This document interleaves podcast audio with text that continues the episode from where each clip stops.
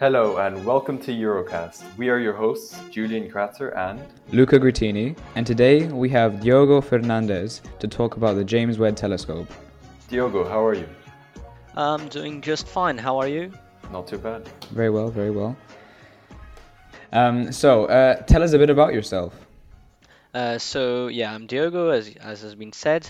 I used to go to the European School of Luxembourg one, but I graduated in twenty twenty-one and I'm currently studying aerospace engineering at Delft University of Technology in the Netherlands. And everyone at the European School is either bilingual or trilingual, or just in general speaks many languages. What, is this the case for you as well? Uh, yes, of course. I speak Portuguese, uh, French, English, and a bit of German. Wow, okay. So you mentioned you're studying aerospace engineering, which is why we want to discuss the James Webb Telescope with you. As we know, the telescope launched on the twenty-fourth of December in twenty twenty-one, despite being belated, and it was launched from French Guiana into outer space. And this telescope was named after James Edwin Webb. This telescope is also supposed to promise great insights as to how our universe was created, hence it's a very interesting topic. But to be quite honest, uh, I don't really understand how this telescope is any different from any other telescopes that have been launched Uh, in the past decades, for example, the Hub- Hubble telescope. So, first question is, what makes the James Webb telescope different from the Hubble telescope? Um, well, the, the James Webb spe- uh, telescope is actually the successor, officially, to the Hubble telescope, um, and has come thirty-one years after the Hubble uh, telescope was launched. And the reason it's better, in uh, a manner of speaking, is because while Hubble um, can detect mostly visible wavelengths and a bit into the ultraviolets and infrareds, the James Webb Space Telescope, while it also does a bit of visible light, is mostly focused into near-infrared and even all the way to mid-infrared uh, light. And what does this mean? Well, in essence, um, very Uh, old light, so uh, light that could be detected from the first stars and galaxies that were formed right after the Big Bang, which is thirteen and a half billion years ago, it gets well, redshifted, um, which means it goes further towards the red side of the uh, visible spectrum and eventually into the infrareds. So for this very old light, you need to be able to detect infrared light, which is something that uh, the James Webb Space Telescope can do, but not Hubble. Okay, so it's about the different wavelengths of the light that is arriving uh, and is being observed by these telescopes. Absolutely. Okay, and uh, when talking about mission, how does the James Webb Telescope differ from the Hubble Telescope? Um, well, while the Hubble Telescope is actually Uh, in orbit around Earth in a low Earth orbit, Uh, the James Webb Space Telescope is much further away at a point called uh, Lagrange point, uh, mm. about one and a half million kilometers from Earth, um, which allows it to see uh, much more because it's not interrupted by light from the sun and from the Earth and mm. the moon. Okay. Uh, and also, and although this does have its downsides, for example, because you can't service the telescope. Um, which means that so repairs are difficult. Uh, yeah, essentially impossible. If you if you look back at Hubble when it was launched, there was actually an issue with its uh, with its mirror because it, it slightly bent due to the different temperatures and conditions in space, which mm-hmm. meant that the first images from Hubble were all blurry. Um, um. And so uh, there was the need for uh, uh, servicing missions for to repair the telescope. Um, I think there was about six uh, missions using the space shuttle at the time um, to install a lens to correct for the difference uh, in the mirror shape. However, this is simply not possible with the James Webb Space Telescope. There's no way to send humans, at least for now, one point five million kilometers from Earth. Mm, okay. So you mentioned it's basically unfixable. Um, and... The the reason why it, it was actually a couple months late is because um they did a, a test um, launch and it completely failed. Um, yeah, so let's let's just hope uh, no further repairs need to be made since they're not well, since there are no repairs that can be made. Mm. You also mentioned the Lagrange points, but what are these exactly? Okay, so Lagrange points are essentially points where the gravitational pull from two very large objects are the same. Uh, this can be in uh, the different systems, for example, the Earth and the Moon, but specifically related to the James Webb Space Telescope, it's the Earth and the Sun. And essentially, it means that despite it not being in orbit around Earth, it still maintains the same orbital period as Earth, which in this case is one year around the Sun, which means it can always communicate with Earth perfectly fine. Um, and so the Lagrange point that James Webb is at, which is L two, is uh, behind Earth, and so it, Earth itself already blocks most of the light from the Sun, which is light that we're not interested in studying through the with the telescope.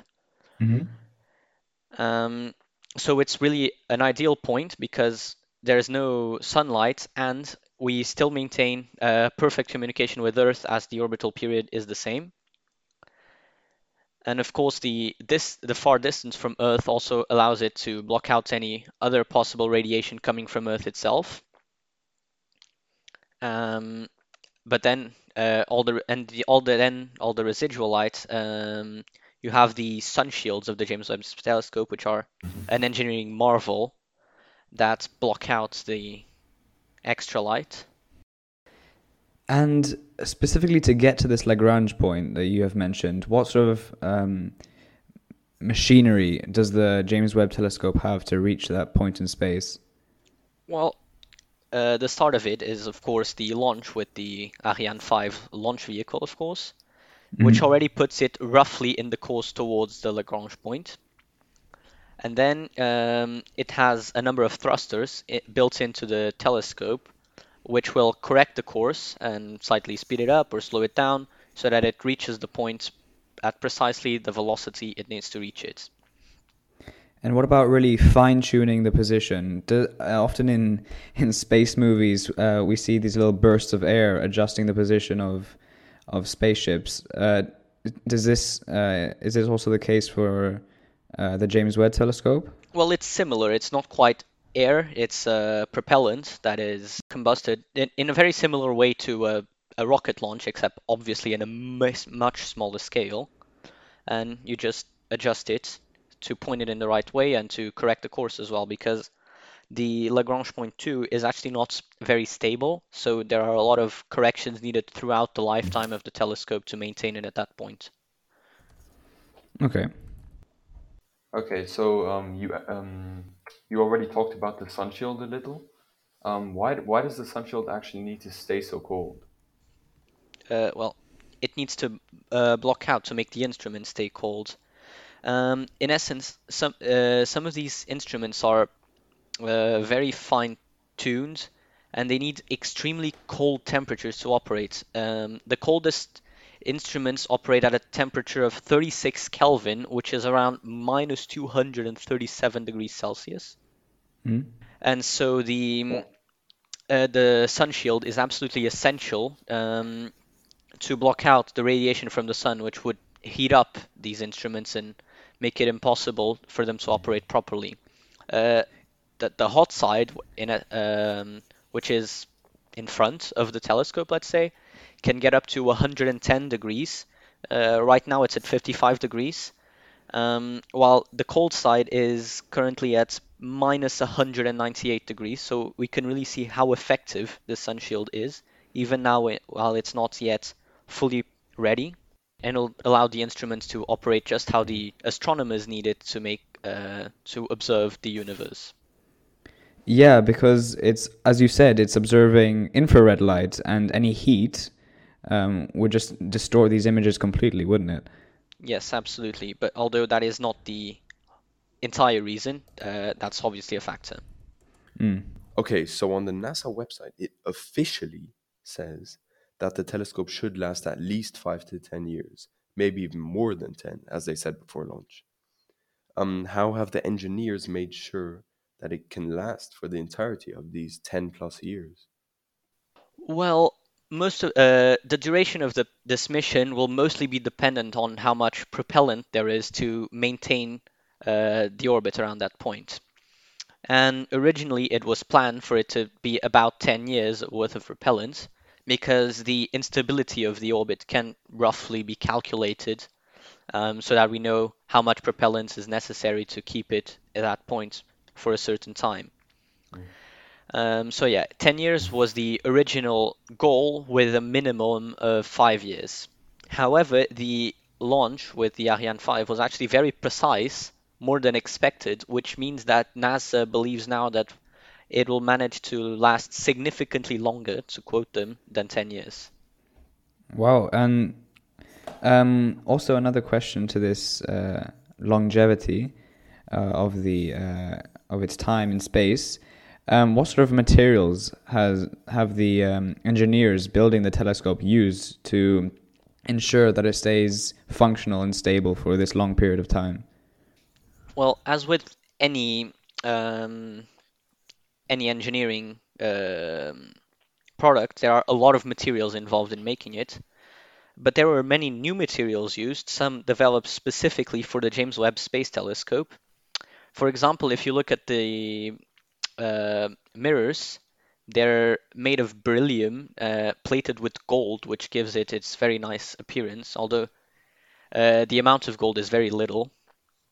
Um, which allows them to perfectly reflect the light um, into the focus points where it can be analyzed. Um, mm. But but why gold? Well, gold is uh, very good at reflecting. If you've ever looked at gold, you'll notice it somewhat has the effect of a mirror when it's very polished. Mm-hmm. Although you might also have noticed that it still has a color, so it's not perfect reflection, and that's one of the reasons why it can't, uh, the James Webb Space Telescope can't observe the entire visible spectrum, um, because some of it is absorbed by the uh, the gold in the gold-plated mirrors, but not all of it.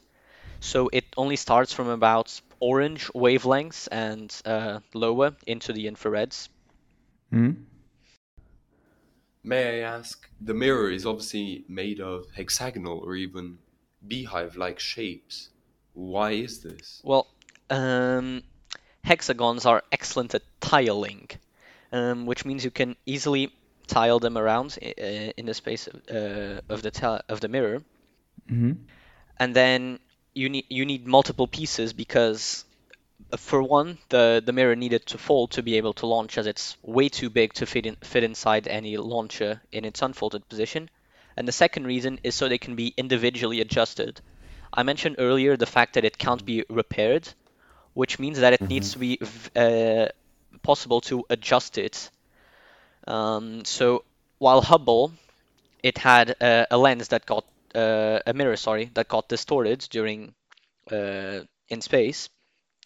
If that were to happen with James Webb, we could correct it.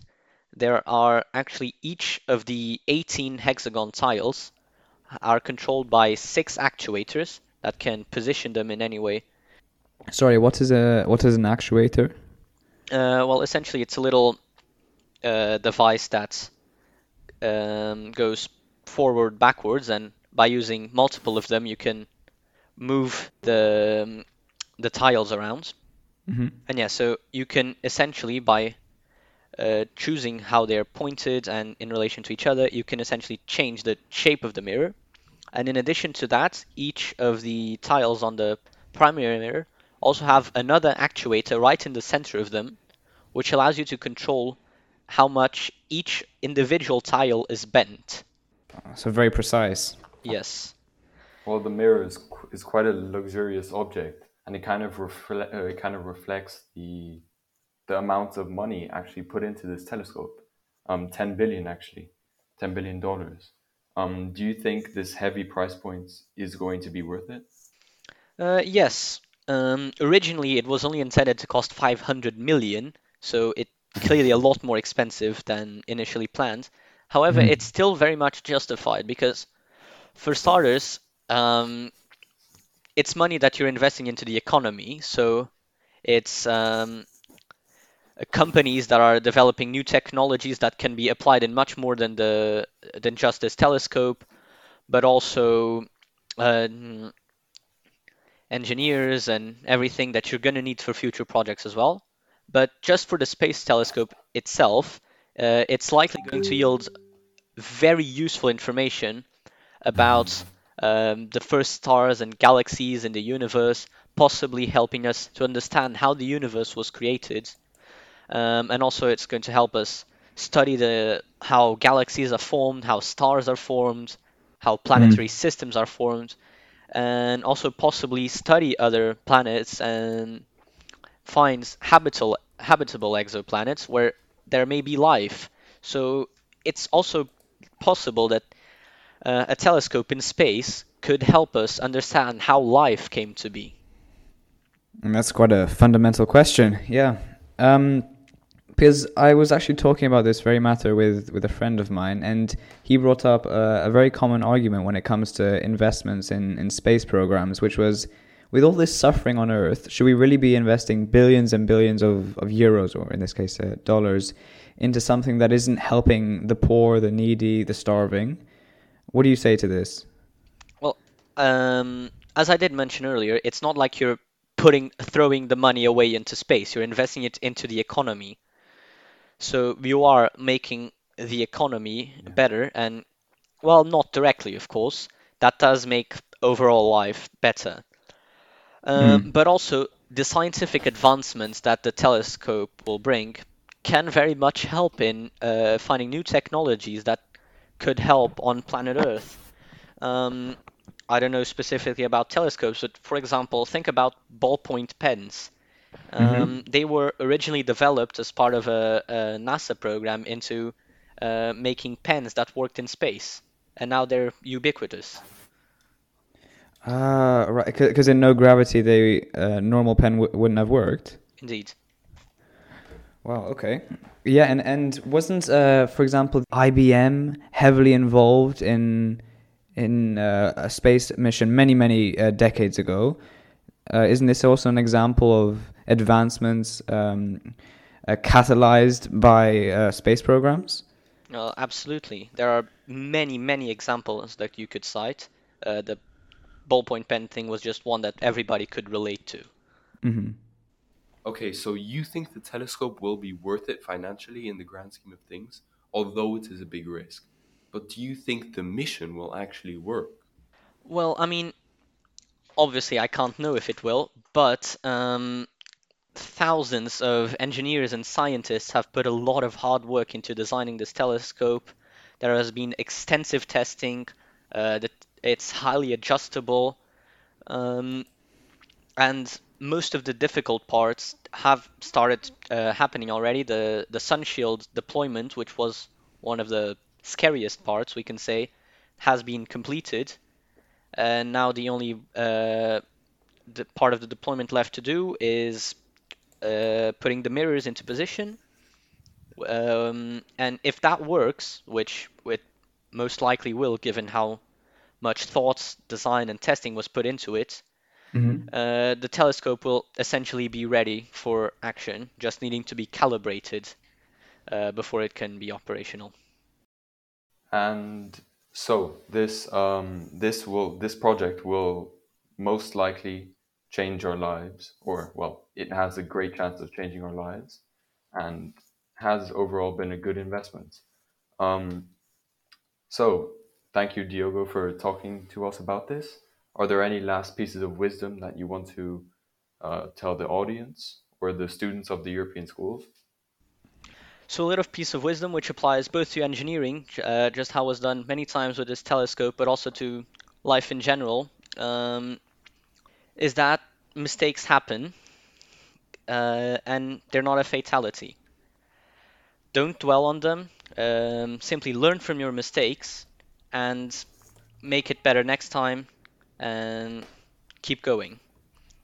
This very much happened with the James Webb Space Telescope. Hubble, they failed uh, to properly think of how the shape of the uh, mirrors would uh, would be distorted into space. So now for this telescope, they are individually adjusted to a very fine margin. So like we can learn from the telescopes and even from Uh, feats of engineering, how to live our own lives. Exactly. That's a good piece of advice to, to end this episode. So thank you, Diogo, for talking to us. And to our viewers, we'll see you in the next episode.